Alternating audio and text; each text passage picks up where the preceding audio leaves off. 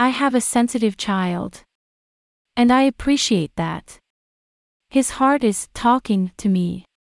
In his heart, there is a lot of joy, laughter, and pain. Many parents have sensitive children, and they often say they cry a lot.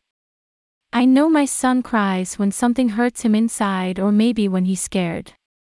He has no filters and no defenses, which I find wonderful.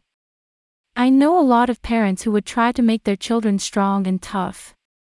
Then they would say, Hey, why are you crying, my son? You need to be strong. You're a big boy. You have nothing to fear. So I have a question for you. Big boys or even adults don't cry. Are we not afraid sometimes? The answer is clear. We, adults, know that there are fears and pain in real life all the time.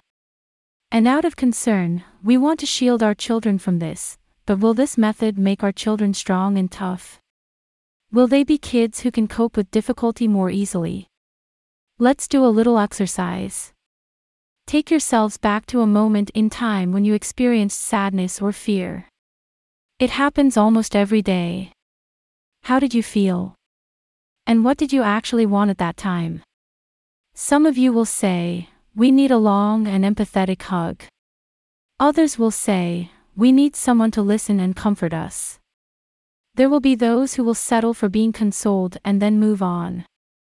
And there will be those who need to unload, to unload either through words or tears. Anything you choose will soften the blow. Crying is an essential healing tool for releasing and recharging the soul.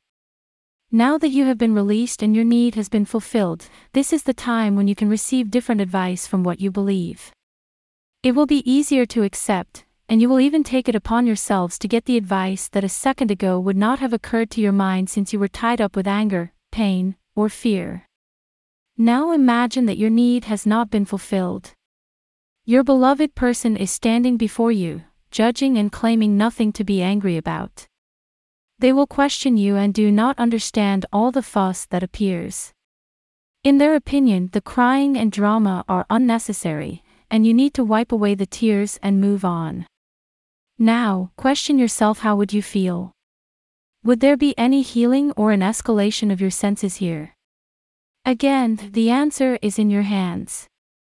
This exercise aims to teach us to listen to what our children need in sensitive situations in which anger or crying breaks out.